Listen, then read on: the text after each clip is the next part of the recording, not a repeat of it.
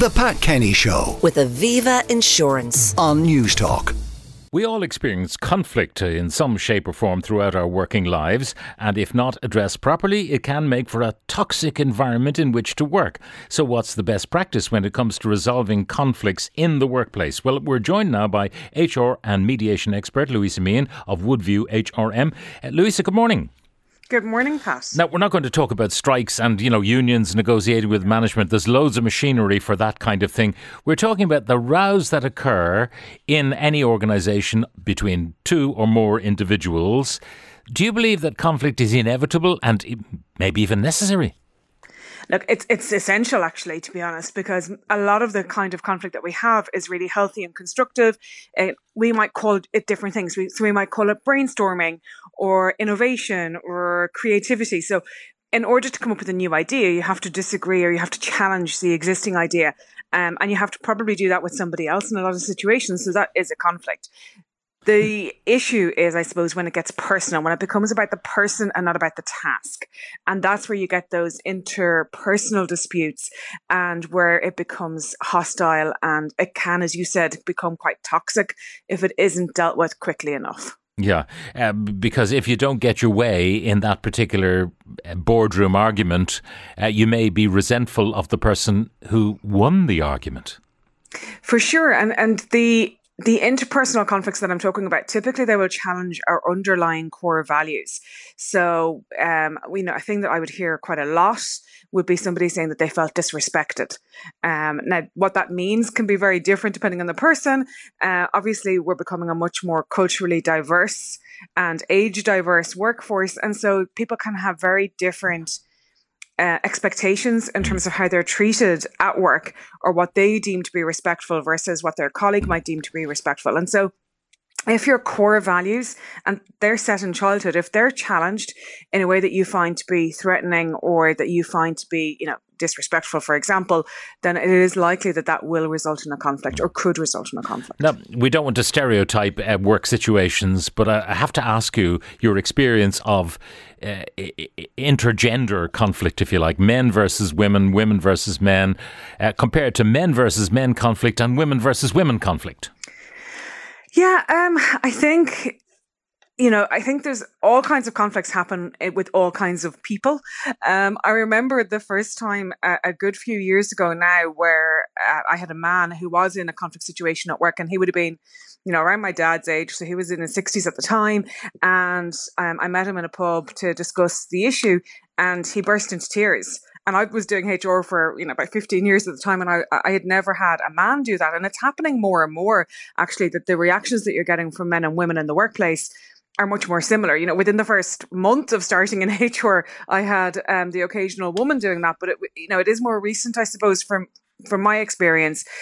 The gender can cause conflict in terms of you know, certainly there can be sexual harassment issues, or there can be. yeah, be. but I mean, if someone has a row. Yes. uh, and the man is arguing strongly with the woman, is there a likelihood that man will be accused of bullying? Where if the reverse takes place, it's uh, it's only what he deserves. No, not necessarily. Uh, no, if it is about that sort of aggressive behavior, it doesn't actually matter whether it comes from the man or the woman. And actually, it's tolerated less from women than it is from men because it's almost as if. Sure, he's a man, and you know he's just flexing his muscles.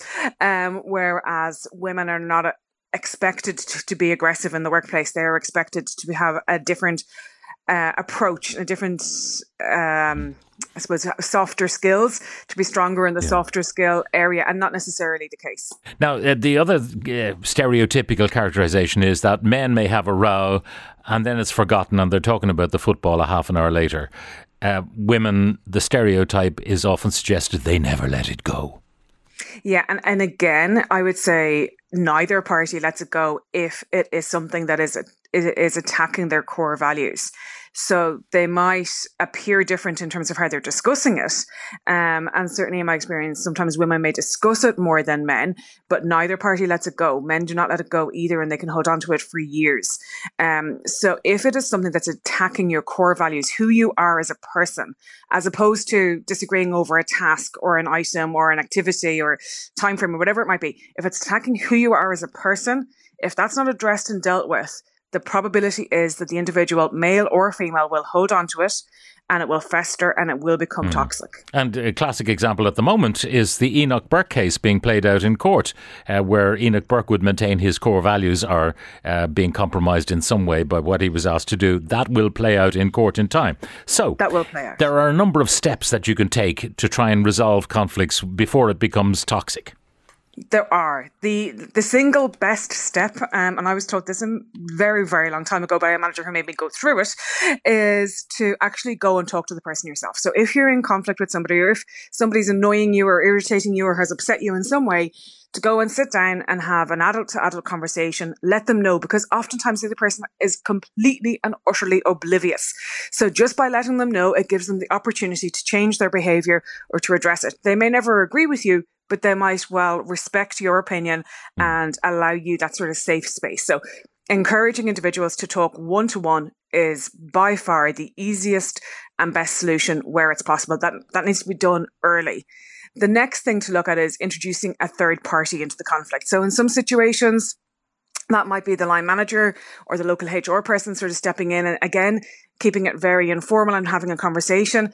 The step up from that is bringing in an external mediator. And a mediator is somebody who's impartial. So you've no, uh, you take no sides. You're not there to create any judgment or, you know, to, to come down on one side or the other or anything like that. It's very important to, to be impartial. It's confidential and it is voluntary. So that means that there's no sort of litany of notes mm. and agendas and sure. meeting transcripts and all that kind of stuff. But most importantly, Pat, it is about self determination. So the parties solve the problem themselves. And in one mediation I did many years ago in a nursing home, one of the things that went into the mediated agreement was that the uh, parties needed more bananas because people in nursing homes like bananas and the people that were working there didn't have enough bananas. I couldn't have come up with that. No matter how long I worked in HR, I was never going to come up with that solution. Okay. But it was a solution. And now, if all of that, if mediation by a third party fails, um, is it that you resort then to whatever formal procedures are have been put in place by the management? Exactly. Now, mediation doesn't always work, but if it hasn't worked or if it isn't suitable, then that's when you look at your formal procedures. And the three primary procedures that you'd be looking at in that situation would be your grievance procedure. So that's one employee raising a grievance against the organization or another. Your dignity at work um, policy, which can cover everything from bullying and harassment and, and a other cohort of areas within that. Um, and then your disciplinary policy. So if there is an issue and somebody has been found to be at fault through an investigation process, then it may warrant disciplinary action up to and including dismissal. That's when it gets serious. Um, going down the formal investigation and the formal procedures are essential. Um, it's part of my job that I, I enjoy doing because I'm on the outside of it. But for the people who are in it and for the parties who are involved in it, irrespective of who is right or who is wrong or who thinks they're right or who thinks they're wrong. In my experience, it causes pain to all parties. So whilst I would encourage people to do it where it's appropriate. I would encourage them with a lot of caution to be sure that they know what they're getting into and that they have explored and exhausted all other possible approaches before they head down that road. Louisa, thank you very much for joining us. Louisa Meehan HR and mediation expert at Woodview HRM. The Pat Kenny Show with Aviva Insurance. Weekdays at 9 a.m. on Newstalk.